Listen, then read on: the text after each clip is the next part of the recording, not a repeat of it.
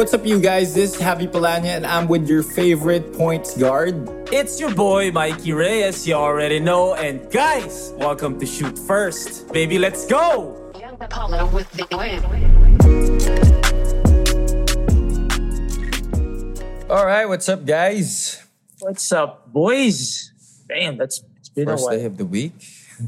Pero three days na tayo hindi nagre-record. Oh, holiday pala today. Oo nga, I didn't even know holiday today. So you can expect walang traffic. National sa- Heroes Day today. So walang traffic Apparently. punta ka sa Oo. Bill. Oo. Ano, saan ba yung bill mo? Santa Rosa. Lap, ma- Ah, medyo malapit malapit-lapit lang. Itapit lang. And also because of walang traffic. Oo. Tsaka, suki ka naman ng Lagoon. Oo nga. Suki ka naman ng Lagoon. So, it's been um, three days. Pero we'll go ano muna. Um, shout first. Naipon Sige. ba? Hindi naman. Eh, hindi masyado. Okay. All right. Uh, shout out Meg Salonga, Llorel Puntil, TJ Gonzalez, and Reynaldo Kawile from Riyadh, Saudi Arabia. Thank you so much, guys, for always uh, supporting and tuning in to Shoot First. Yes, sir. Thank you very much. And also, thank you sa patience ninyo ah, because actually magkikwento ako mamaya. I mean, marami tayong pwedeng pagkwentuhan because it's Marami been naman nangyari nung weekend. It's been Marami a very nangyari. eventful weekend. Oo. But first, I gotta get this out the way. For those who are asking me, but so cringe. Biyahe Manila, guys. So, again, they lent me a bike in which... Nagbabike ka pa, bro? Pare, sobrang tagal lang di, di, di nagagamit Diba? yung bike ko sa baba. Putang- Ah, so may bike ka. So talagang Meron, naging meron. biker-ish ka.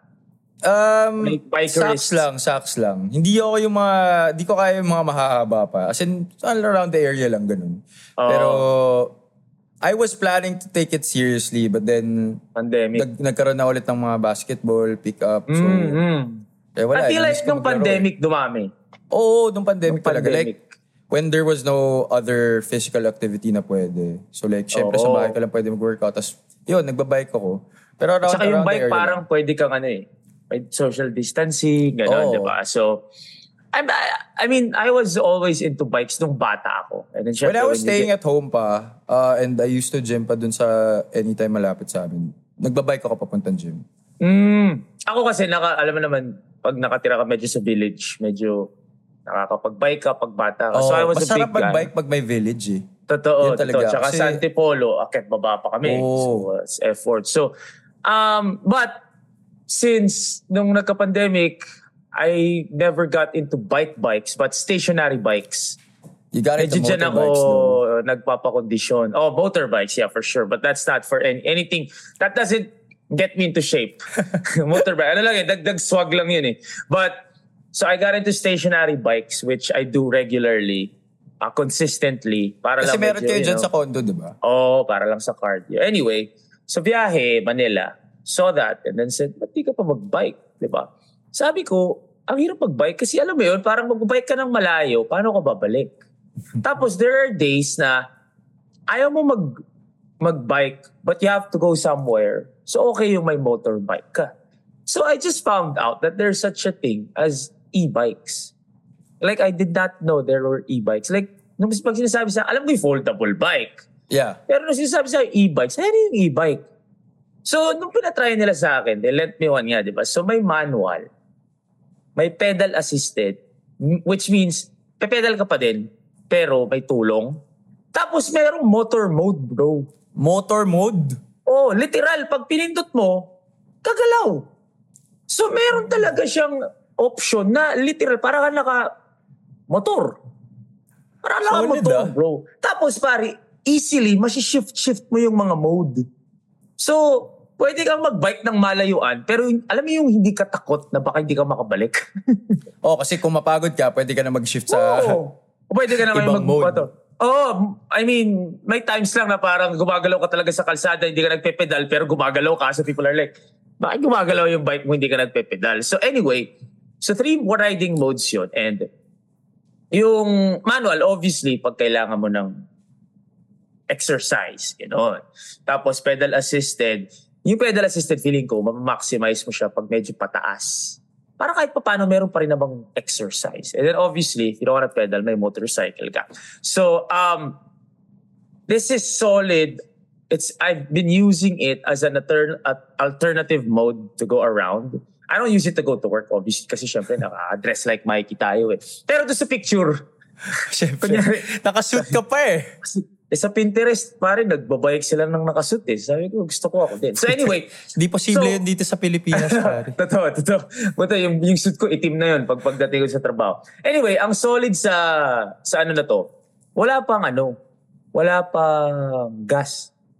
Oo, k- kasi electric Gas. bike nga. Electric bike. So, charge mo, few hours, pwede na siya. Tapos, How long does it take to charge? sobrang bilis lang. Doesn't take you overnight.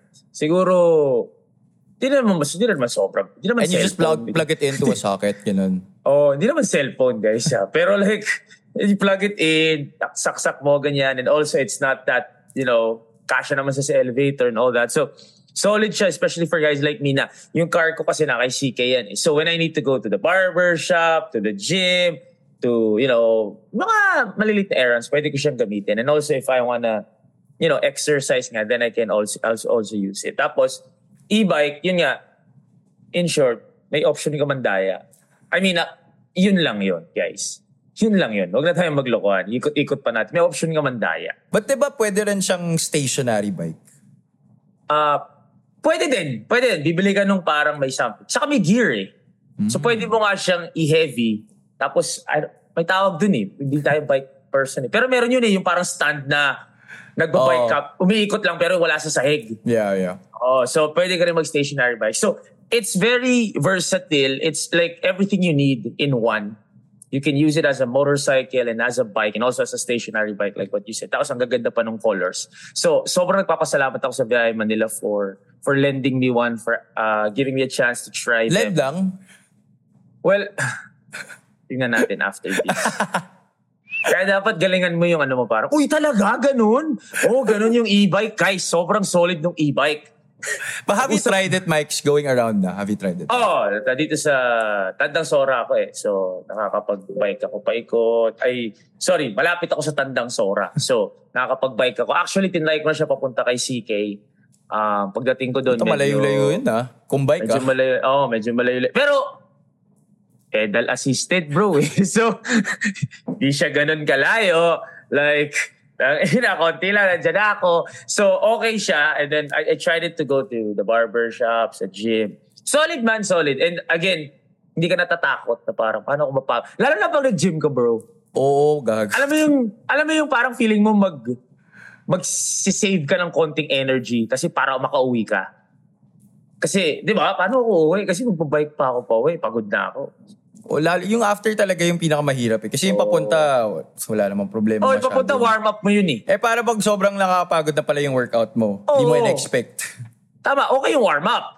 Pero yung cool down mo, medyo hindi cool down yan kasi nakakapagod yan magbabike. Kasi solid talaga bro. As in, nandiyan ako, naka, pinipindot ko lang, umaandar ako. So again guys, sobrang solid. Thank you very much to Biyahe Manila. And I will leave all their social media pages, all their links down in the description for anyone who wants to to try it out. You know, may test drive sila doon. So, galing, galing. Thank you very much, Biyahe. And again, this is a great alternative for transportation. So, yung cap natin. Okay. Um, other than that, uh, ano ba mga nangyari this week? Sobrang, ah, kailan ba tayo Last week, nag-stop? uh, Kailan ba tayo di nag-stop? tayo naglabas ng Friday after the Gilas game. Okay. Well, may gilas kasi mamaya eh. So might as Meron, well, hintayin na lang natin. We'll talk about that tomorrow. But obviously, we're very, very um, maganda yung game. I didn't watch it live. I mean, like, di ako nagpuyat, but I watched the next day. Um, nakikita, I couldn't help but to watch it live eh. I slept Oh, kasi muna. pare, JC. and then I bro. watched my, I, I, I, I woke up mga 2 a.m. Ay, mga saktong 2 a.m. para to Oh. Tama, watch tama. it. Eh, JC Wala eh. kasi, di ba? Oo, Solid pare, yun, di ba? JC. Sobrang galing yun, di ba? And also, Kai was great. Dwight was great. It was a good game. Um, you know what people have been asking me? Bakit biglang lumiit yung rotation? And that was the only thing that surprised me. Na lumiit yung rotation. Naging parang anim lang sila, lima. Well, for me kasi, I think uh, dala na rin yan ng pressure to win. I mean, for sure the general objective was this is still the build up for the 2023 World Cup. Yeah. But then again, you know, there's so much there's so much pressure around na you know, we have to pick up the wins. Yeah, yeah, for sure, for sure. And I I love the I way they play. Yeah, I couldn't blame them naman for that. But like, um, ako ako ramdam ko bro ano yan. kasi wala namang alam anong Bro, reason hindi, for you pero- to tighten your rotation. We don't even Pero pare, need pag to win the game. yung mga ganong rotation na tinatighten, alam mo kung ano imprint yun. Coach team yun. Yep. Diba? Hinebra yun, bro. Hinebra yun. Hindi coach shot yun because coach shot, sa TNT pare kahapon, ginamit niya hanggang kay JJ Alejandro. Pinasok pa niya kahapon eh. Kumbaga, when I saw or when people were talking about the rotation when I woke up, yun na agad yung pumasok sa isip ko, uy, Hinebra yun, bro. And, Hinebra and I yun. think um, at this point, slowly they've been starting to recognize kung sino talaga yung mga core players ng Yep, team for core 2023. So I feel like they tighten the rotation to give, you know, these main guys the confidence and to Uh-huh. instill in their minds na team nyo na to. Yep, so, yep. But, but, but, but, but, I'm not really, I'm not 100% on that bandwagon. na I mean, in the pros. it's just assumptions for me. I mean, I could be wrong.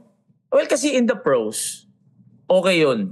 Yung, like sa NBA, meron naman talagang 5, 6, 7 man rotation, Oo. lalo na pag pumasok ng playoffs.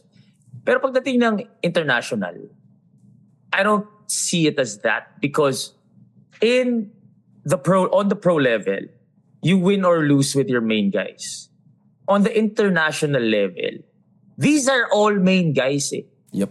So if these are all main guys and medyo may minamalas na isang main guy, may isa ka pang main guy na nakaupo kasi international to, magagaling lahat to supposedly. Obviously, we're not talking about the likes of Jordan Clarkson or Kai Soto because those are unicorns, di ba? Like talagang ano yan eh. But, or Dwight Ramos even. But, hindi, I don't think the rotation should be that short in terms of Gilas because, bro, kahit yung Gary David noong 2014, pag pinasok mo yan, may, may mabubuga yan eh, di ba? So, naano ko lang, napansin ko lang, when I heard about the rotation, then I watched it, sabi ko, nga, no? That's super Hinebra like yung rotation na yon. But, you know, I don't know why it became like that bigla. Maybe it was really Coach Tim Tim's hand on the rotation or something. But I'm looking forward to later. Pero pare, overall, um, again, I'm done with all the toxicity. But I don't know why people suddenly expected na parang rival natin yung Lebanon. eh, yung last 10 matchups ata natin, 1-9. Yeah, they, beses lang tayo nanalo. the, they won against us for the first time in the FIBA Asia Cup in Yeah, such a long 16, time. parang 16. No, no. We won against them. Yeah nga. They Ah, okay, haven't won okay. against us in no, such a no, long time. no. We don't win against them. Ah, talaga ba? Bro, bro. May nag-post sa community pare na parang puro L. As in puro L since the past how many Before years? this? Oh, bro. Talo tayo lagi. There was only one time na nanalo tayo yung si Jason tsaka si Terence Romeo. Okay, fine. So, Yun yung ano. So, My bad. Doon ako na parang, wait lang, di naman tayo, di naman Si Fadi. El Khatib eh, no? Oh, El Khatib, si Puta legend. forget kung sino pa yung isa pa. eh. I forgot the other players, but definitely Fadi El sila eh. Khatib was the Oh, face yeah. of that team. Yeah, so it's not really a rivalry. And again, um, I like what I see because from that roster, obviously the turnover, sabi nga ni Father, familiarity on, which is I truly believe in, truly agree on. Ang ang ang nag-agree lang naman ako sa mga sa mga sinasabi is walang preparation. Yun lang. Yeah. I mean, Yun yun objectively I agree with that. Because paano nga naman kung walang preparation? th- I don't think it, it takes an expert to point that out na kahit ano naman team ipadala mo dun, kahit anong team ipadala mo sa kahit anong competition, if you don't have the luxury of preparing, then you will definitely encounter a lot of problems. Oh yeah, so they have to fix yung yung preparation time. Ho- Hopefully they will because from what the looks of it naman yung mga sinasabi ng PBA officials parang mag-adjust talaga yung PBA for the Gilas I mean 2023 and it's you know it's a it's a it's a long build up but at the same time it's also a short build up if you don't take advantage of the full year. And also I love how JC confirmed na lalaro talaga siya in 2023. And so that's I'm, I'm very excited with with Gilas. I mean wala tayong magagawa dun sa mga alam mo na toxic, negative. Wala tayong magagawa dyan eh. But at the end of the day, they stay in the chat. They stay in the comment section.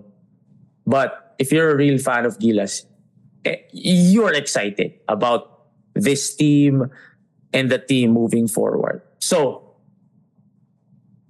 mamaya, Kingdom of Saudi Arabia, yun we expect. Panalo tayo doon. Yeah, that is a Um, team that we usually beat. Pero, mas malakas na sila ngayon. Parang marami ata silang naturalized. Ah. Tama ba? Marami silang naturalized. Sabi sa akin ni Dylan kahapon, sobrang daming pera kasi ng Saudi Arabia. Pero- so pero kaya nila magbayad. Hindi ko rin Sa alam ibang- paano yun eh. Di ba isa lang ang pwede per team? O yun nga, hindi ko rin alam. Actually, hindi ko rin talaga alam. But we usually beat Saudi Arabia. And we're Yeah. not the most knowledgeable when it comes to FIBA competition Mm-hmm. because trust me, I've covered two FIBA games. How was that pala. Mike?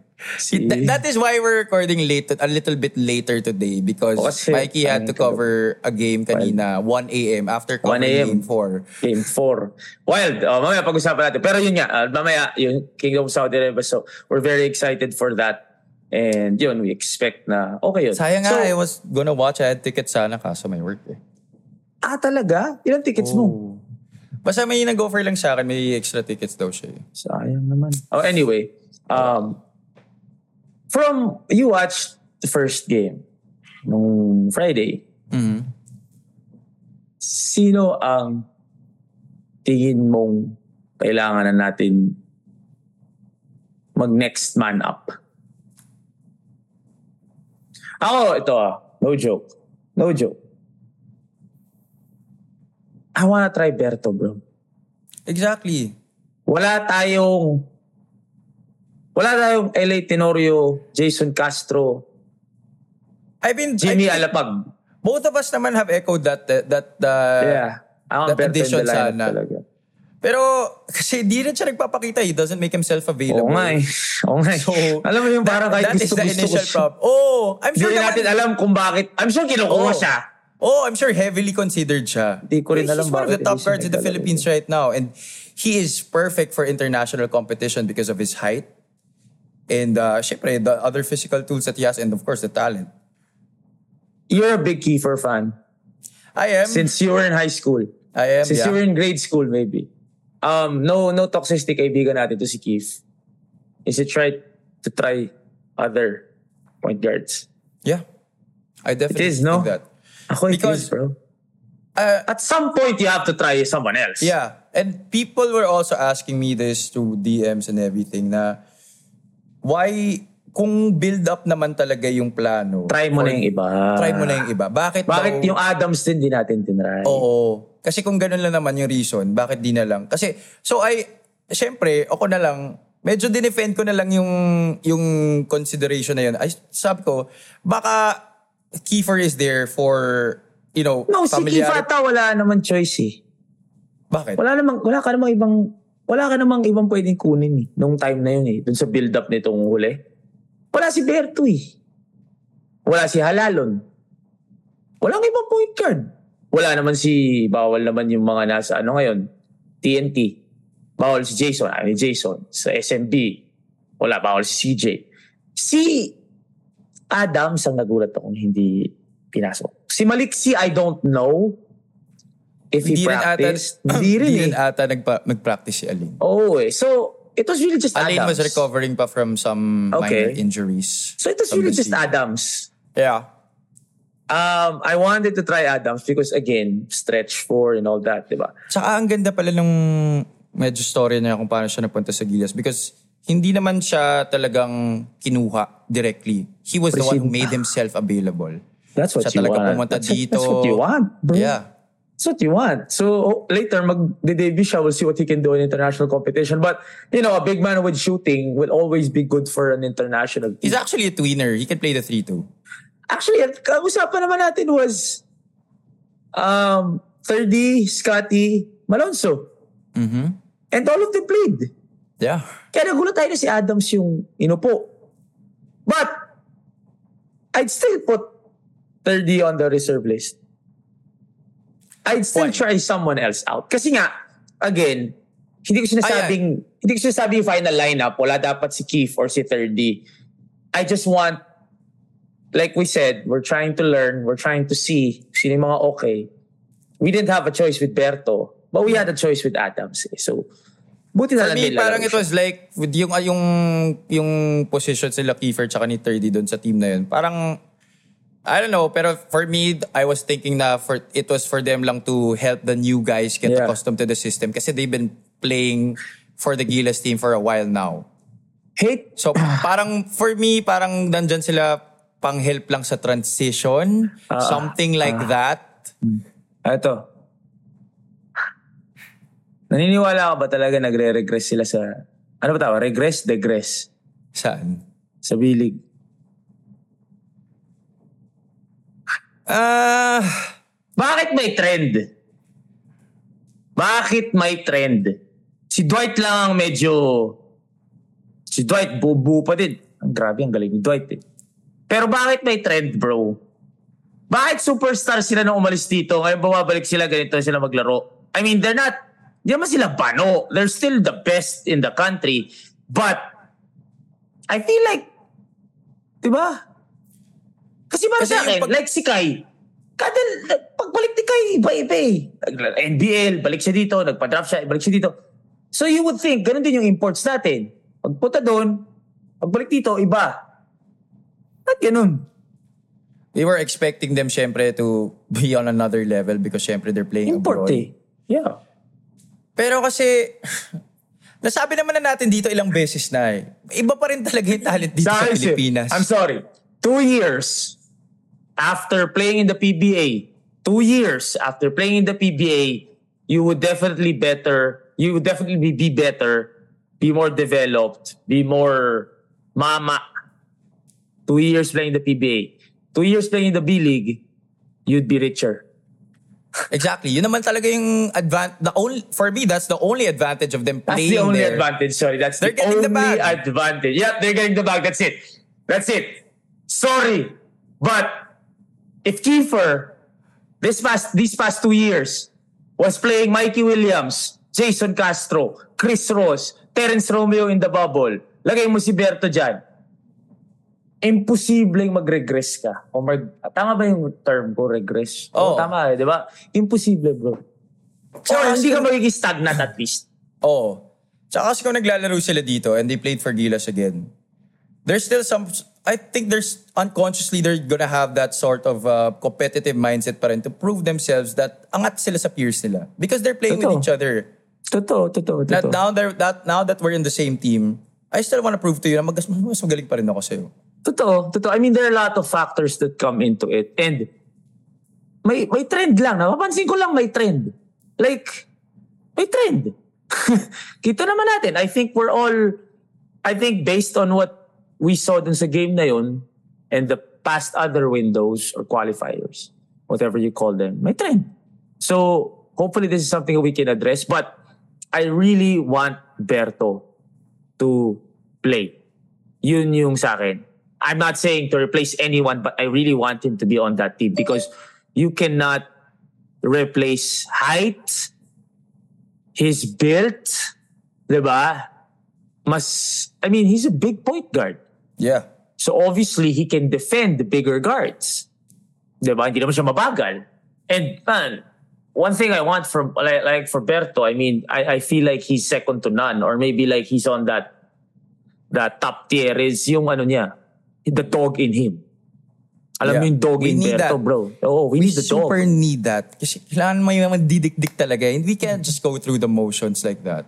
Yeah, we need a dog. So, you know, something to again, again, I like what I saw in terms of like the development. Hopefully we can tweak a, a few things. Again, familiarity lang ang kulang natin dyan. But I expect a big win later against Saudi Arabia. So, yeah, looking forward to that. Pero yun, um, so yesterday ba na nahilo kami ni, ni puro pala sila Ichich, Ichich, Ichich.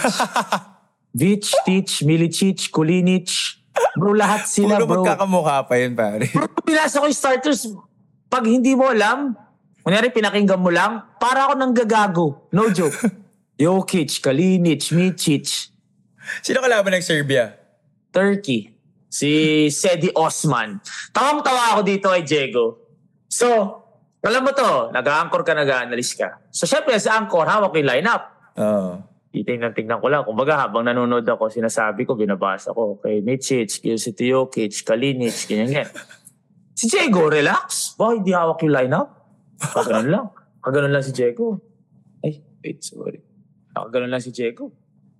Ah, okay. Nakaganon lang si Diego.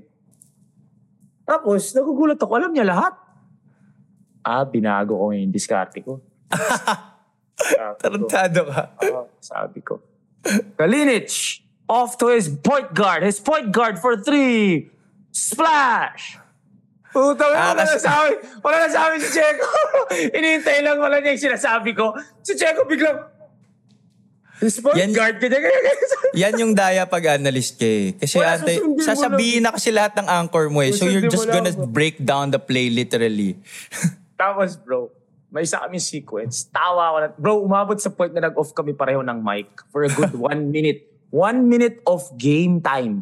Ang Walang tagal nun, pare. Alam mo kung bakit? That feels like forever when you're calling a Oo, game. bro. Wala, hindi ko kaya magsalita. As in, umiiyak na ako. Sa Bro. tawa. Oo, oh, sabi ko. so, Diego, who's who's playing well? Who, who are you most impressed by? sa Serbia. Sabi niya, well, Nikola Jokic, ano, alam mo, si, sabi, kukukin ka, di ba? Well, Nikola Jokic has been playing well, ganyan, ganyan. No, other than Nikola Jokic. no, no, no, pare. Si Diego parang, nakatila siya him on the spot, bro. So other than Nikola Jokic, who's good sa Serbia? Tawa ako ng tawa, pare. Wala siya masabi. As in, umiyak na kami pareho, bro. Tapos parang, bro, nagtatrabaho tayo. Tapos umiyak na kami. Di ba, alas dos na ng umaga. Oh my God, man. So, nahirap. I mean, it's been fun, to be honest with you guys. Because yesterday, Jokic was playing. Although, well, panalo sila. But, being able to read while covering is such a is such a challenge Sobrang hirap dun. sobrang hirap, bro. As in, asa yung mga pangalan nila. Tapos nung nag-cover pa ako ng China no isang araw, bro, I was reading the names as is. Na sobrang mali. I was reading them as is. Ming, Ming Xuan. M-I-N-G-X-U-A-E-N. So, Ming Xuan. Bro, mali pala. Di ko naman alam. 'Di ba So, it's good na si Charles Stew yung ano ko doon. Kasi marunong siya mag-Mandarin, mag-Chinese. So, na napopronounce siya na maayos. But, FIBA has been a challenge, but a fun challenge. Pero mas maganda yung first game kahapon, which was obviously game 4. Have you, did you watch game 4? Yeah, I watched game 4. I wasn't able to watch live kasi wala eh. Wala akong nakikuha ng ticket eh. Bro, Dami nanood kahapon. Bro, 10,000 yung nanood sa Araneta kahapon ah. Oh, 10,500. Oh, that, bin, binring up nga pala namin. 10,500. And, bro, grabe yung Jason Castro. Bro, parang, The man is 36 years old, bro, parang. but he plays like he's still very much in his prime. Hasn't lost a step. Wala, bro. Wala, wala. As in, ano siya? Um, he does everything. The same thing that we saw the past decade and a half. Decade and a half. Diba? Yeah, more, more so, mga 14, 13, 14 years na yan eh. Kasi 2008 siya, di ba? 7. Bro. Ang At galing saka talaga. nakita mo talaga kanina, ay kahapon na si Mikey nagde-defer na sa kanya. Follow the leader na lang kami dito. When Jason is that is playing that well, you just sit back and relax. you know, um, medyo disappointed ako in a way kay Mikey because he hasn't been playing Mikey Williams. Like Mikey Williams. I feel like he's been settling for yung mga pull-up jumper niya, which totally fine because he can hit that regularly. Pero in the finals kasi medyo you want to be a little more aggressive. Tapos ang napansin ko kay Mikey, bro, he's not really the best finisher in traffic compared to Jason. Jason naman. talagang, si Jason parang ilalagay talaga niya, eh, talagang nagsistretch yung, ganun ta stretch. Si Mikey No, pero Mike, ma-floater. eh. we have to understand, we have to remember rin that this guy got injured in game one. yeah, Because that, that, in the two. opening minutes of game one, of game, Game two, two, game two. Oh, in the opening opening minutes of game two, na-injure na siya. oh, and before that, he was he was on fire. He hit like the first two baskets ata, if I remember right. Basta, I was expecting like a 30 point game from him from those first few shots of his. Tapos Ah. na-injure siya. So, putang ng fuck bad trip. Alam ko na totoo. na, I, I, I was expecting this already when that happened. Totoo. I mean, feeling ko lang, he's been settling on those step back jumpers in which, pare, yung mga step back jumper na yon as a player, ah, I mean, obviously, we're, we never played on that level, but those are tough shots Oh yeah. compared to in rhythm shots na drive, layup, floater, pull-up jumper, yung mga step back niyang mahirap. I feel like those shots should be taken pag mainit na siya. Because pag mainit na siya, wala na yun. Ang laki na ng ring nun. Balde na yung ring nun pag ganun eh, pag mainit ka na eh. So, I feel like he should learn from Jason na wag mo minsan, wag mo pahirapan sarili mo. Si Jason pare talagang sobrang efficient lang eh. Da-drive lang siya, lay up siya. Pag walang drive, kick out niya. You never see Jason. Bro, alam mo si Jason, parang never naka-step back jumper. Never, never. Para, it's always just stop and go and then just drive Stop, all the go, way to bro. the rim or pull Bro, up. Tsaka gulang pare. Pare, bro, may isang time, ginamit Only niya gas, si, no break siya, bro. ginamit niya si Jason, si, ginamit ni Jason Castro si Junmar Fajardo as a ball screen. Puta! As in, nag-slow down siya nung dumaan si Junmar, nakatalikod. Ginamit niya si Junmar, binall screenan si CJ Perez. Bro, ang galing talaga. Like, It's crazy, bro. Wala, it's wala, crazy wala. the amount of talent and IQ that he has. Wow. Yeah, sobrang ano lang. He's been, I mean, I'm not saying Mikey, ito na yun ah. Mikey's gonna learn from this and you know, I, I feel like he hasn't, well, ang galing din, ang galing pala niya nung huling finals, no? But this finals at least, and man, I'm, I'm saying this in Mikey Williams standards. 15 points is a great game. But Mikey Williams standards, alam naman natin. And the most consistent one pa has been RR Pogoy. 26 points per game yan, kahapon 22. So, sobra. And I feel like sobrang sakto na Jason or Mikey was able or is able to play with Jason for a few years before Jason. Of course, eventually, ayaw natin yan. But he's gonna call it a career. And he's gonna pass it completely na to Mikey. So okay din na meron. Na ma- merong learning years with Jason Castro. I feel like kasi na-realize siya rin na I don't think he has to make he has to be on takeover mode all the time now because nga maganda yung lalaro ni Jason, maganda yung lalaro ni RR. I don't know if it's because of the injury na he's trying to step back a bit but I think he's just if he sees that his team is playing well and he doesn't really need to score, then he won't. But yun Wala, that's surprising because that's not the Mikey Williams we know. Oh, eh, I don't know. And yesterday he was being aggressive. He was. Ano lang talaga, maraming I mean, mahirap kasi yung tire. So hindi Oh, mo rin ma-pek, ma, like meron siya yung mga step back dyan na parang Damian Lillard. So, but then again, you know, Mikey, obviously the talent is there. I mean, this may be the best talent we've seen in so long. Since Stanley Pringle, since Terence Romeo.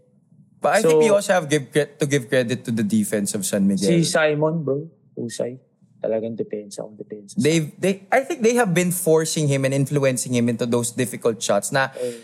usually he would make but because of the physical defense that they're giving him wala nahihirapan na siya to make it. Would you would you say I'm would you say I'm crazy if I said that Terence Romeo has a deeper bag than Mikey? I wouldn't As in, say as so. in, ano lang, as in, as in dribble moves lang ah. Like, ah, the way, as in like, change of direction, sa dami ng pwede niyang gawin, Terence getting rin. around the defender. Si Mikey rin. obviously is the quicker, more explosive guard. But like one-on-one player, staying in front of me, Terence, I don't think that's bro. even a contest. Terence, I don't pare. think Yung- that's even a contest. Si, si Mikey kasi, sumasayaw. Gumaganon-ganon, nagsiskip siya, di ba? Pero, ang nangyayari kasi kay Mikey, ganon ang ganon. Tapos, pag hindi niya naiiwan, nagsistep back jumper siya. Si Terence, bro. I have never seen anyone stay in front of Terence. If he wants it, ah, na, puta, isolation tayo, one-on-one. Bro, wala pa ako nakikita yung talagang makakastay sa info. At saka si, Te- si Mikey, sa sobrang explosive, medyo yung change of change of pace ni Mikey, grabe, from 0 to 100 eh. So, magugulat ka as a defender. Kay Terence talagang bubuhulin niya yung paa mo eh. Talagang Atayin papag- ka talaga niya magkamali. O papa-cross-cross niya yung paa mo, hindi mo alam right, left, right, left. Hindi mo Can talaga. I have this dance? So, literal si Terence. So, I, I'm still, Mikey is still obviously Mikey, best talent we've seen in a long time. Pero, bag-bag lang, laban pa rin yung Terence, bro. Siyempre. Iba, I iba. wouldn't even I wouldn't even fight you on that. Oh, iba pa din, iba pa. I'm not saying, obviously, these are two of the best we've seen in the in in the in a long, long time. So this is not a shot at Mikey. or- I'm just saying, like, when I watch Terence, parang mas sure akong maiiwan niya. Like, sure ako maiiwan niya yung bumabantay sa kanya. Like, kung si Terence. Pag si Yeah, because pa rin. it's the skill kasi, I think. Iba yung skill ni Terence. It's the skill level. It's the bag. Oh, eh. Because Mikey has, Kyrie. siyempre, mas athletic si Mikey. eh. Kyrie si Terence, bro. Oh. Yung bola na string. eh. Di mo alam kung saan pupunta yung bola kay Terence. Parang di nawawala. Parang nakamagnet. Si Mikey, may times medyo nag- ano pa eh, nawawala-wala pa ng konti. But you know, then again, both of them can kill you in many, in, in different ways. I'm just saying like, you can't for, eh, kasi people have been asking, Pringle or Mikey? Y'all can't not mention Terence Romeo when you say skill. I feel like Obviously, he's both of the these most guys are- skilled, bro. Yeah. Both of these guys are definitely more explosive and more athletic than Terence. But Terence is really a different talent when it Iba, comes to handling the basketball. I miss Terence playing, bro. So, yeah, but uh, Jason Castro was great yesterday. Roger Pugoy was great. Actually, the whole team was was great. Kahit sila MGR and all that. Um, but there is gonna be a Mikey explosion somewhere in this series that it's gonna happen inevitably kasi sobrang galing din ng tao eh. Um, on the other side, it just wasn't their day yesterday, bro. Like, it, first quarter, like, Marshall They were missing three straight, Uh, They were scoreless. They were held to eight points for like, what, Tagal, bro. more, mga nine minutes ata. Uh, so they have to adjust. Um, I feel like Junmar was more aggressive in the second half compared to the Mo was great in the second half. Si Yeah, Mo but yun, he was diba? just really saddled by fouls. That's Kaya medyo na gulo talaga yung substitution pattern. eh. Ang wala kahapon parang si CJ. No? Oh. Ah, CJ. Sabi na eh, parang di ko naramdaman masyado si Jericho din. Wala CJ masyado. also Jericho. Oh. Ilan ang double digit?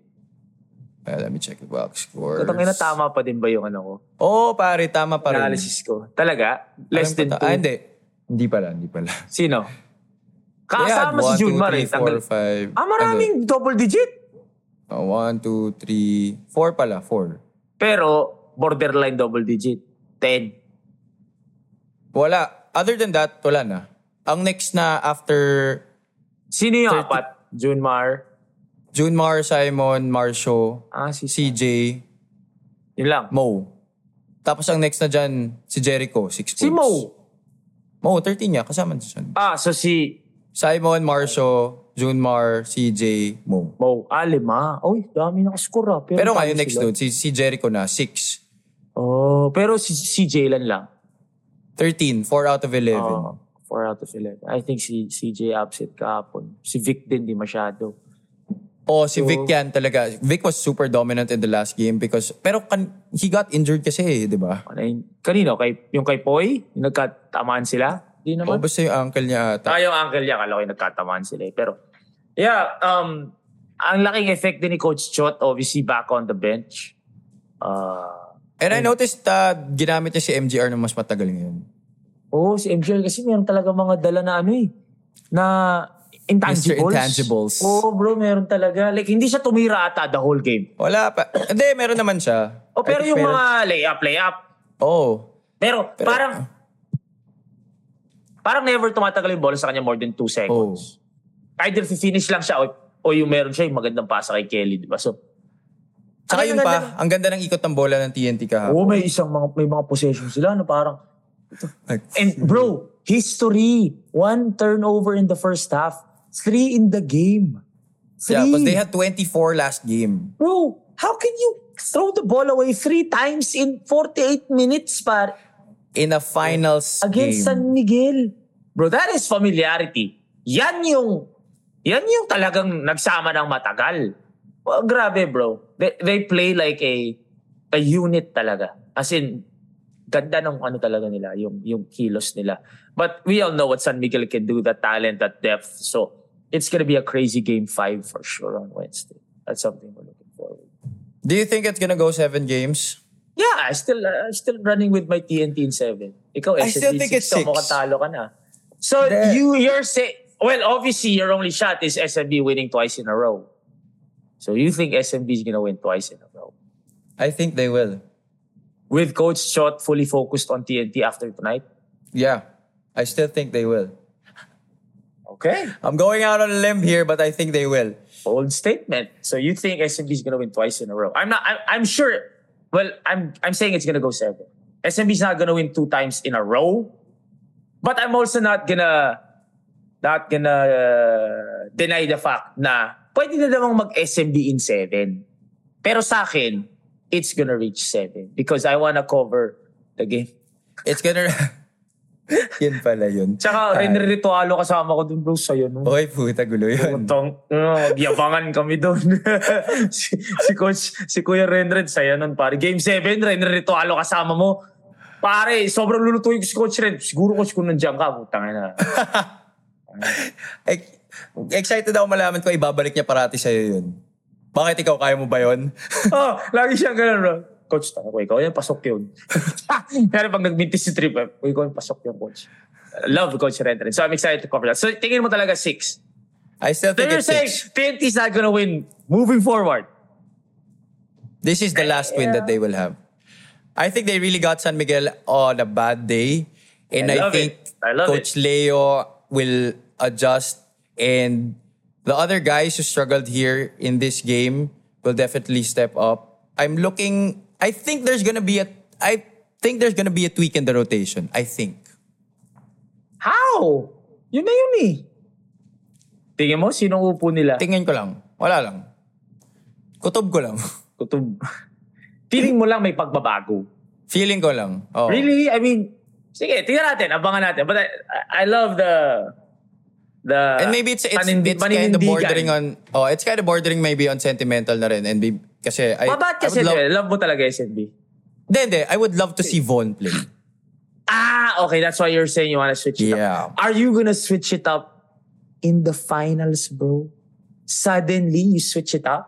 Finals? That's Yeah, well, I mean- that's a big change ah, for you to suddenly bring Vaughn in. Which I agree, Vaughn should get minutes, but don't you do that in the elimination round? Like, okay, put Vaughn a little bit more para pagdating na semis, finals, ready siya. Yeah, but don't you think that's also a good move now because you're gonna bubulagain mo bigla yung game plan ng TNT. mo. eh. Oh. Totoo, totoo. I mean, it's Diba? a... Kasi ngayon wala. eh. It's a You two-edged really- sword. You don't know Oh. kung ano mangyayari. Kumbaga, it's a risk. Yeah, you go It's a deep in your bag eh. Whatever works for you, you're gonna risk it na eh. It's a gamble. But It's a championship on the line. I understand where you're coming from. Pero I I I I don't I, I don't agree with it. But I understand where you're coming from because you change it up, especially manggugulat ka. But me, like I mean, you're number one. Maybe not heavy minutes, but I think uh, he'll be given some Maapak. Opportunities. Uh, Ako kasi parang more of, I mean, ang number one ka after elimination round, you gotta live and die with that that that core already. And then maybe you can change it up maybe next conference if you really want to. But if mag-champion sila, the more na hindi na kakailanganin ayusin, di ba? So, we'll see. I mean, there are a lot of storylines that we can look forward to. But, damn, TNT's not gonna win anymore. I love it. Damn. Shit, Jason yeah, yeah, Castro just hit 26, 27 points yesterday. And you're... Coach Sandy, di na daw kayo mananalo. Hindi na yata makakuha ang ticket sa kanya. Shit. Tayo na, ako pa lumaka ako pag napanood ni Coach Sandy, tapos sabi mag-text ka pa, Coach. Coach, pwede, hirap ng ticket sa Game 5. Tapos Game 6, kunya, kunyari lang, nanalo SCB Game 5. Humingi ka pa ng Game 6, no? Ni Coach Sandy, Tigas na mukha ko. Naka- eh, Sobra. eh, SMB ka na ngayon? Gusto mo manalo ng Game 6, SMB, tapusin na ngayon? Wala Ah, na, yung, humingi ka yung, pa yung, yung last game na ko na napanood sa Araneta, no, game 3, di, di na, ka yun na yung last game na panood ko live sa finals. Humingi pa ng ticket, kapal ng mukha. But yeah, we'll see. We'll see what happens. That game is on Wednesday, game 5. Yeah, game. I saw, Game yeah, five. game 5. Game 5 on Game 5, Wednesday. yeah. Um, so, this week, anong ano natin? Ikaw, MPBL, I don't have games this week at all. Wala. At all? Sunday. Well, at least sa PBA. Baka Sunday. Kahit- Sunday, if umabot games. Eh. Kahit D-League. Wala eh. Sa ano ko eh. Sa, But the, the, the game 3 of the D-League finals is happening on Wednesday, right? On Wednesday, hindi na ako, hindi na ako. Si boss ano ata, Magu Marjo. Again, these are, ito na yung time na talagang, ano ko eh, very grateful kung meron, kung wala.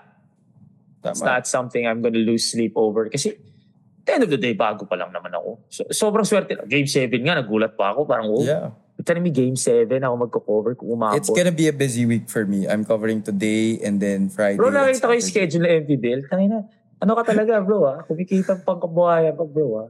Nakaga na lang. Ano lang tayo, ah, Live. ah, readily, na ah, live. always available lang when needed. Nakaga na live bro. Just to answer the. Call of Duty. Ano yan ah? I mean, yesterday I covered two games but I had a break in between. And I still cannot imagine covering two games bro. And then covering a game mag-isa. I cannot. It's not imagine. normal. I cannot imagine the things we do is not. But the, you know, for me, the mindset is, of course, these things do, don't really happen in. I mean, normally, but like since bago naman ako sa industriya, you Oo know, naman, to, oo naman, to prepare me for future endeavors. Yeah. not? So, actually, I was gonna bring it up. Actually, para bukas sana to. eh. But still, ay, meron pa tayo, 45 minutes pa lang to. Alam mo naman, matagal tayo pag Monday. Sige, palulusutin ko to. I have a busy uh, day ahead kasi may, I need to go to the dentist and then meron kaming brand something ni CK Content and then the game ako tonight, guys. So for shot list. And sa shot list, wala pa ako namamali talaga.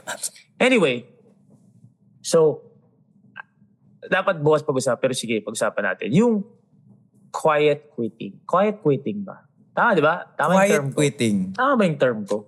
Quiet quitting. Oh, quiet quitting. Um, it's a term brought up. This is, ano na, outside of basketball to, guys. This, this is a term brought up the past couple of, of days. Quiet, di mo ba ba nababasa yung quiet quitting? Di pa, di pa. Um, so quiet Enlighten me, please. Tama ba yung quiet quitting? Sorry, guys. I just wanna... Sa community Yeah, tama, ba yan? tama, quiet quitting. Ah, pero it's been going around. Ano daw ngayon? It's a new um I don't know if it's a Gen Z Wala, I don't really gravitate to words like quitting eh. Oh, totoo naman. But I think it's a Gen Z thing. But it, kumalat siya ngayon kasi sa TikTok ata may nag-viral and then a lot of Ah. news outlets have getting in, have been getting into it. So quiet Okay, quitting. sige, let's talk about it. technically quiet quitting is not going the extra mile. Um, it's not going the extra mile. Uh, you're not outright quitting your job, but you're Okay. quitting the idea of going above and beyond. So, like you're just gonna go through the robot ka na. motions. Robot ka Oh. na. Kumbaga, robot ka na. Ito yung trabaho ko, gagawin ko na lang. Pero hindi ka na Mag-initiative. umaasam ng mas malaki, ng mas success, ganon. So, I think ako ah, reading it lang, I don't agree with the term. Because quitting, quitting sounds so derogatory. Quitting sounds so, how can you say I'm quitting? Hindi nga eh. Like, I'm still here. I'm still working every day, 9 to 5, ta ta ta ta ta ta. ta. Um, but, Pero with- uso yan ngayon eh, mga gray area. Oh, parang hindi ka nag-quit. You're still there. But every day, asar ka na nandun ka. Or every day, you're not going the extra mile. To... What a miserable way to live. Oh, I know, I know. But it's something that is very sensitive because syempre not everyone is blessed with a job na talagang passion nila and all that because that's life True, eh. true. Hindi naman lahat blessed ng ganun eh.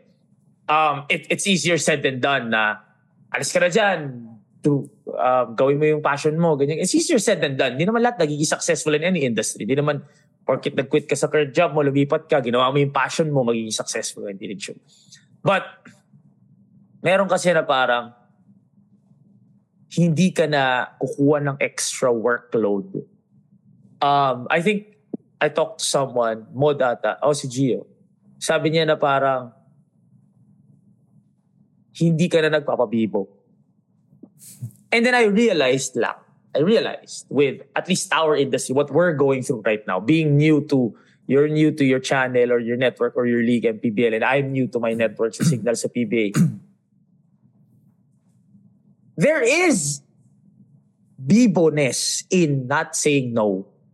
Bibo ka na, ako pare, every time someone text me, pwede, pwede madam, laging ganun. Walang problema madam, see you, ganyan-ganyan.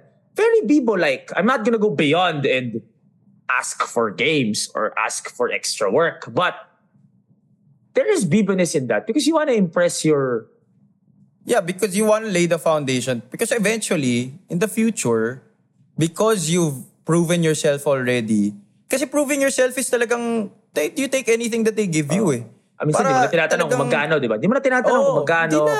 Actually, di mo na tinatanong kung bayad eh. You just expect, Oo. siguro may bayad. But if there wasn't, di ka rin naman like, magagalit. Parang, ay, okay. Wala palang bayad yun. Pero Yeah, lang. because you lay down in that foundation for the future. Because syempre, as the years go by, pag tumatagal ka na dyan sa trabaho mo, alam mo na na medyo, ano, irreplaceable ka na. Kumbaga. Oo. Kasi nga, Di ba? madali ka katrabaho. Oo. At least, meron ka ng certain stature dun sa trabaho mo. Na alam mong kahit na mag-no ka, because of course, of, uh, maybe Yeah. for a valid reason, at least tanggap na nila. Okay. Ngayon kasi parang syempre, gagawin mo lahat. You're gonna prioritize everything talaga. You, kahit anong schedule na bigay sa'yo, kahit alanganin, tatanggapin mo. Ah. Kasi nga, in the future, gusto mo na sabihin ng mga tao, di, kung di pwede si Javi, okay lang. Tsaka wala, wala kang fear na tatanggalin ka. Totoo, totoo. Okay. Here's the thing. Um, there are things kasi parang if hindi ka, as, as alipin as salapi as we are, alipin as salapi tayo, wala tayo, like, not, not denying anything, alipin ang salapi tayo. Um, money is still not, sometimes not the reason as to why you would do something you have to also look at it. Pag binigyan ng extra work, let's say extra work na walang bayad. Let's say extra work na walang bayad. You have to also consider anong magigain mo dun sa extra work na yon. Reps, knowledge, PR, knowing different people. Like we always bring it up here. It's not always about the money. It's investing time. Um, bro, and at the end of the day, when people consistently see your face, makikilala ka, pagkakatiwalaan ka, may mangyayari at mangyayari. If you keep shying away from those things because walang bayad, there will come a point na sobrang dami mo nang ginagawa na hindi mo na kayang magsingit ng walang bayad. Ah, totoo yun. May time na ganun. But I always think to myself, wala rin naman akong gagawin eh. So might as well just go. May mga ganung time, di ba, na parang, oh my God, pinapunta ako sa ganito, wala namang bayad. Pero wala naman akong gagawin. Malay mo kung sino yung makikilala mo doon, makakausap mo doon, mapatututunan mo doon sa mga tao, makakahalubilo mo doon. So, people, when you're given an extra task, don't always look at it. Hindi naman ako bayad dyan. Minsan, tingnan nyo din. Tsaka bro, Yeah, ah, if you don't have honest- to do, if you don't have anything better to do, di ba? honestly, bro, ah, I mean, I'm not a kiss ass. I don't like kissing ass, especially to get your way. But you also have to understand relationships matter. Yes, that is very important. I mean, we've said that a million times on this show. Kasi yan talaga yung magdadala sa iyo eh. Oh, I mean, if you're not if you're not able to establish those kinds of relationships, anong I mean, people will definitely favor those na maayos sila, maayos sila karela- yung maayos yung relasyon nila. Because again, as great as you are, as good as you are in what you do, if you're not exposed, you're not exposed. So if you don't make the right, if you don't meet the right people, you don't connect yourself with the right people, if you don't associate yourselves with the right people, wala rin mangyayari. So, totoo yun, medyo mahirap gumawa ng trabaho na wala namang extra bayad. But if that will entail a long-term investment, not money invested. ah, Huwag tayong mag-isip na pag-investment, pera yun. No. Time, um, skill, pero long-term, libre, libre, libre. Pero puta, gumagaling ka, kikilala mo yung mga tao. Suddenly, yung ininvesta mo ng oras makasama, pak, sige, trabaho ka sa akin. Sige, gawin mo tayo, gawin natin to. Partner tayo, ganyan, ganyan. So, guys, tama yung maybe this term I can I can understand ngayon where the quitting comes from, but you're quitting the idea of going beyond and of going above and beyond. Doon na gets ko yung ah kaya pala quitting. Kasi then a lot of people can which which we were also victims of. Na True.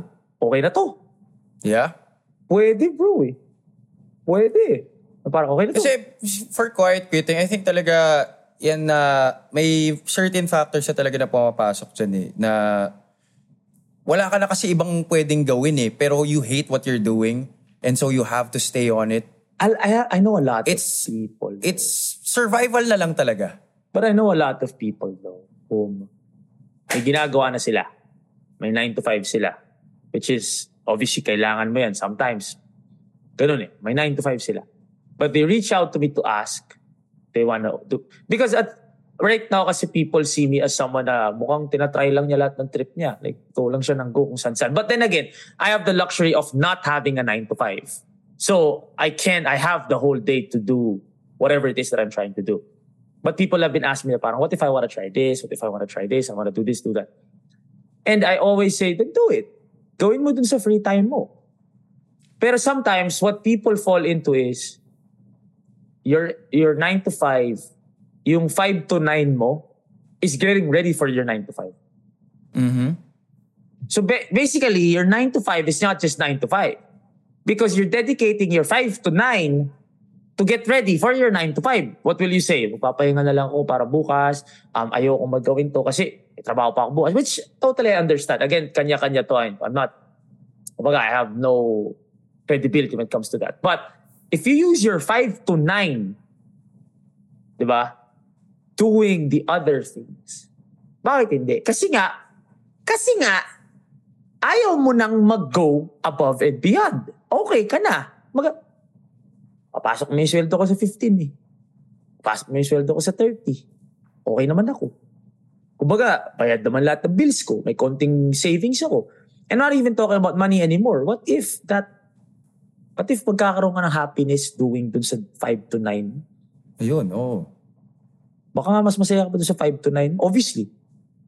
Kung talaga ano, mahirap yung 9 to 5. But yeah, now I understand what quitting comes from. But then again, I think it's a case-to-case basis. It is talaga. I don't think we can judge it generally lang eh. Because daming factors na di natin naman alam eh. Why they're doing... Eh, as I said, pwedeng survival lang talaga yan eh. Wala silang ibang choice. Wala silang ibang choice pa. And And I, I wouldn't even call it quiet quitting because for me, parang... pangit lang talaga ng quitting. Bro. Oh, pangit ng quitting eh. For me, parang it's actually... Mad props niya na you're holding on to it eh. Because at least you're not giving up. That's not quitting for me. No, but Linalaban mo pa rin eh. pero I understand yung part nga na okay ka na, stagnant ka na. Oo. Iniintay for mo me, na it's lang still- yung iniintay mo na lang yung world around you magbago. Oo. Pero for me, I, Okay, I maybe wouldn't- quitting I is wouldn't wanna not the call it word. Quitting. Yeah. You know what I said? You know what I said? Sabi ko, hindi quitting to, mediocrity to. You could say so, yes. Pwede ka maging mediocre without being a quitter. Mm-hmm. Mediocrity is what? Settling. Yeah. Okay na ako. Okay na ako. Which is not, ano ah, bro, I, I, for me, that could be a good thing. Because your happiness is super, okay na ako, masaya na ako. S- ako, anong, anong, anong obsession ko ngayon, which is, sometimes could be unhealthy if I don't control it. Wanting more, more, more, more, more, more, more. It's not greediness. It's, wala lang. Gusto mo tuloy-tuloy kayo. Pag-angat mo, tuloy-tuloy. So, may mga ibang tao lang na talagang chill lang sila sa life. Like, I can go on with my life chill. Di ko kailangan yumaman. Di ko kailangan. The, tsaka the Yeah. reality of it kasi is, you cannot go 100% in everything that you do. There will always be something that will suffer. Oh, Oo naman, oo naman, oo naman. No, o totoo naman, pag, pag yung 5 to 9 mo, nilagyan mo na ng structure, magsasuffer yung 9 to 5 mo. Oh. But then again, you have to find that balance. Ako lang, um, what I've learned also, sinabi na to in terms of basketball, it's not putting all your eggs in one basket. But then again, it's easier said than Exactly. done if talagang yung job mo entails the whole day. Wala tayong magagawa doon. But, iba eh, iba eh. Kausap ko actually si Diego dito eh. Because, if you put all your eggs in one basket, when that basket, maganda yung nangyayari, buhay mo parang angat, cloud nine. Pag bumagsak yung basket na yun, buguho mo babagsak. When you have a lot of eggs in different baskets, if this basket suddenly this month hindi masyado mataas, medyo And you nandito. still have something to hold on to. Pero ibang itong mga bagay na tumataas. So yung mental health mo, hindi ka focused on one thing. hindi ka pag umangat to, angat din ako. Pag bumabagsak to, bagsak din ako. Marami kang, you have a lot to look forward. So, again, it's a tough judge. It's something you can't really judge Yeah. if you're not there. Which I think brings us to the point na we can conclude that at the end of the day, ang priority mo dapat is your mental health. Because if that, if you, if, if, if you make that suffer, then it's gonna be hard for you to go on with the other things in your life. Totoo. Totoo. So yeah. Uh, what is up maybe in the comments or, or not in the comment section, mabahong comment section YouTube. Ah, sa community, dami na FOMO eh. Grabe na yung screening ngayon bago ko makapasok eh. Anyway, um, hopefully a thread starts. What, what, I mean, you can correct us. We're not really like super knowledgeable about this. Nabasa ko nga lang. Actually, di pa nga nababasa ni Javi. But this is something that has hit hit rounds around social media and like the workplaces and all that. So yun, quiet quitting. Interesting. Yeah, I, I think I think for me talaga, don't always look at the money, especially if you're trying to build, if you're trying to reach a certain point. I know a lot of people now. I, I think it's just really knowing what you I want know a at the lot end of the I know a lot of people now which siguro deserving ano rin tayo, victim tayo nun at some point. A lot of people now. I get what I deserve. Parang pag inofera ka ng trabaho at hindi No. feeling mo hindi mo deserve yung pay or yung ganyan. Feeling mo I need to get what I deserve. I need ayun, I need to get what I deserve. Who are you to say what you deserve at this point? Like, who are you to say what you deserve? Like I said, di ba, sinabi ko sa'yo yun, a lot of times, hosts charge way too much. I understand kung ikaw na yung nandun. But why are you charging way too much? How do you... s- How are you so certain you know how much you are? When you put in work. Alam mo ba na, yung work ko katumbas nito eh. Yung work ko katumbas nito. Because guess what? The best people above you don't even worry about those things. Yeah. Di ba? Tao nang lumalapit sa kanila. Oh, yeah. Ako They feel, don't I even mean, have to look for those I mean, you, opportunities. you, you know this. Parang may mga tao lang na parang, this is what I deserve. Oh. What do you know? Wala. That's really the wrong way to look at it eh. Especially kung baguhan ka lang naman. Especially kung baguhan ka pare. Kung baguhan ka talagang, yo, magdildil ka muna ng, ano, ng, like, magtrabaho ka muna. Trabaho ka muna. Kailangan Ganun meron kang eh, Kasi wala pinahahawakan. automatic na sa taas na eh. Oo, kailangan meron ka muna pinahahawakan produkto bago may benta. Wala pa yung produkto, binibenta mo na off of potential. Hindi pwede. Wala, many people forget uh, the concept of delayed gratification. Totoo, yung delayed grat... Ako, delayed gratification, bro, mas ano pa eh. Mas gratifying pa eh. Oo, kasi yung short-term happy, yung short-term na gratification, okay, sa- saya lang siya for a while and Mas then maganda yung parang tinrabaho mo talaga eh. oh, Hirap. victory is always sweeter when you work hard for it. That's true. So hopefully everyone, you know, hit us up on the on the on the community if we're making sense. If we're not, please let us know. Again, we're not very credible about this, pero somewhat we're trying to relate it lang to what we're going through because to the people out there, the boys and girls out there who is who are trying to like make it to the top, we're in that boat. Yeah. 'di ba? So, wala naman kaming pinapaaral, wala naman kaming pinap binubuhay. So, iba din yun. Yun, wala din kami magagawa doon. That's why I fully understand those who say na, eh, iba yan, pag meron ka lang, eh, iba talaga, iba yung priority mo nun eh. At some point, yung priority mo, magiging yung anak mo, yung asawa mo, hindi mo na yung career mo eh. Tayo kasi, career, career, career, career. So, iba yun, di ba? So, hopefully you can make us, you know, educate us if we said anything na medyo different pag ganito, ganito. We want to understand it as well. So, Yeah, in the community, healthy discussions only. Okay? Yan pa ba? Okay. Wala na? That's pretty much it. Yeah. Tomorrow is Tawi Tuesday, so we'll have more. Yes. Let's talk about more non-basketball stuff tomorrow. Pero thank you talaga sa lahat ng support ninyo over the weekend. Alam ko, di kami nag-release ng episode for a while.